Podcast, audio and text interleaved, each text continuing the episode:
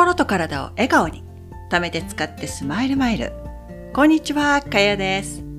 今回は手や足を使って感覚を研ぎ澄ませ。というテーマでお送りしていきます。感覚を研ぎ澄ませ。なぜこのね、えー、自分で感じることが大事なのかっていうと自分自身から外側の部分ばかり見ているとあなたがね、心の中でどう感じているのかとか、どういったことに反応するのかっていうのが分かりにくいんですね。だからヨガでも、ポーズやこのね、呼吸法とかいろんな技法がありますけど、そういったものを使って、自分の内側の部分に感覚を研ぎ澄ませることで、真のね、自分に気づいて、自分から見える外側のものに幸せを求めるんじゃなくて、あなたの中にもうすでに、え、幸せはあるという、ここの部分がやはり大事なんですよ。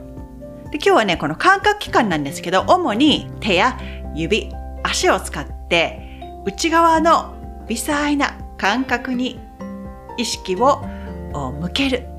やり方をいくつかご紹介したいと思いますので、よかったら実際にえやられてみてください。ヨガのムドラってご存知ですかね？このムドラっていうのは手を使うハンドポーズなんですね。で、一つ一つの指を合わせたり、いろんな形があるんですけど、それをヨガをやりながらやったり、瞑想しながら行ったり、いろんな手法があるんです。このハンドポーズ、やってみるとね、わかるんですけど、まあ、ムドラじゃなくても、ご自身でやってみていただきたいんですけど、両手の親指から始まって、人差し指、小指とつけていってみてください。まずは目を開けてやってみてください。親指の先、人差し指の先、中指。簡単にできると思うんですよ。当たり前ですけど、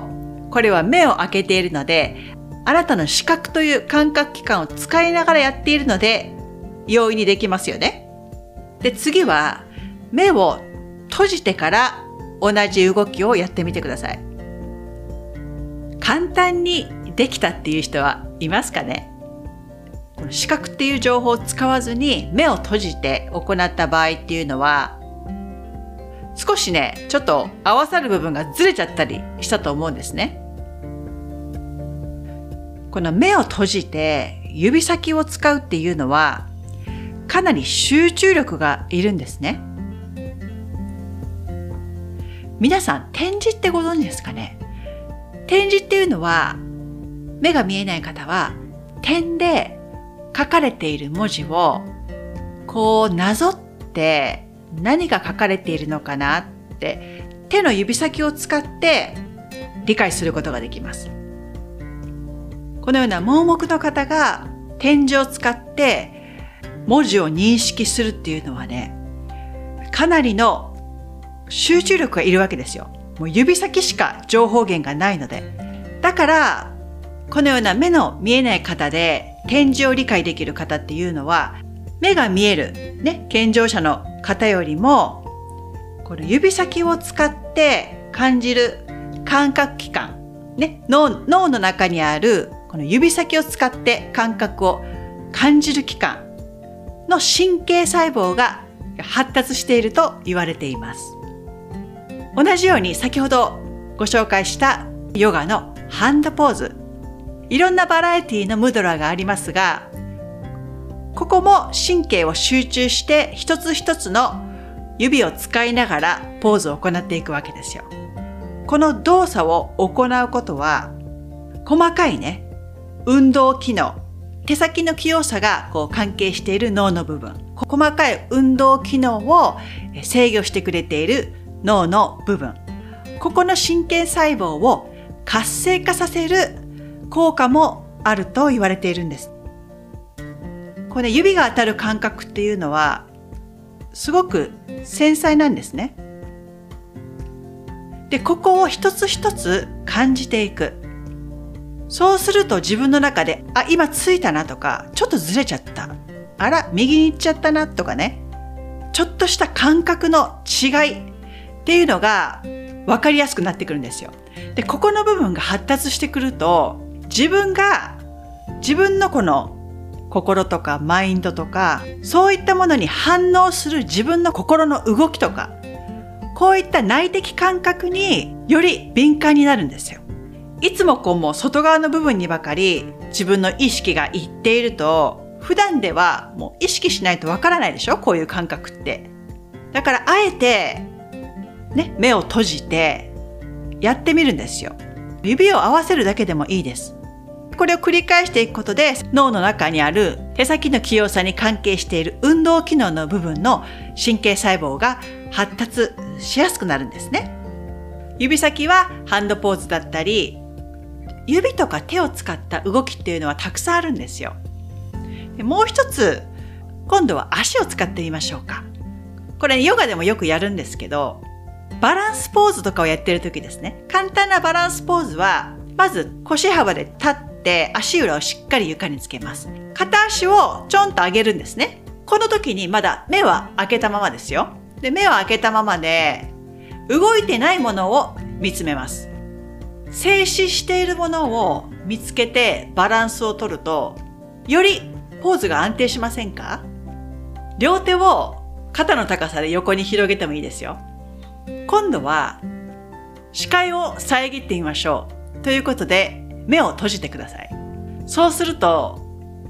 自分が視点としているものがなくなって何も見えませんよね。そうなってくると体がフラフラしてきませんか？